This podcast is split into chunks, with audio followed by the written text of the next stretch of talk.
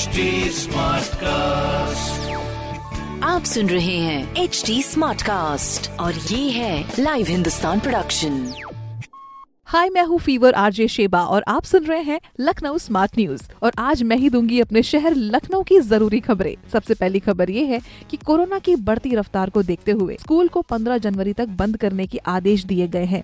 साथ ही इस दौरान केवल वैक्सीनेटेड स्टूडेंट्स को ही बुलाने की अनुमति दी गई है। लेकिन अभी फ़िलहाल इस फैसले पर भी अभी रोक लगी हुई है। सभी स्कूल्स को 23 जनवरी तक बंद कर दिया गया है। अगली खबर यह है कि पॉलिटेक्निक में 20 जनवरी से शुरू होने वाले सेमेस्टर को भी स्थगित कर दिया गया है। और अब ये एग्ज़ाम्स दोबारा 15 मार्च से शुरू होंगे तो लगता है थोड़ा सा और टाइम मिल गया है तो उसका इस्तेमाल कीजिए। एंड अगली खबर ये है की अब स्वास्थ्य विभाग कोरोना की तीसरी लहर में मरीजों की जाँच व कॉन्टैक्ट ट्रेसिंग में लगे वाहनों का भुगतान करेगी, जो की अब तक एनएचएम द्वारा किया जाता था। साथ ही शहर में स्वास्थ्य विभाग ने वन रैपिड रिस्पांस टीम भी लगाई है, जिसमें कोविड पेशेंट्स और उनके संपर्क में आए लोगों की जाँच हो सके। इस तरह की खबरों के लिए पढ़ते रहिए हिंदुस्तान अखबार। कोई सवाल हो तो ज़रूर पूछिए फेसबुक इंस्टाग्राम और ट्विटर पर।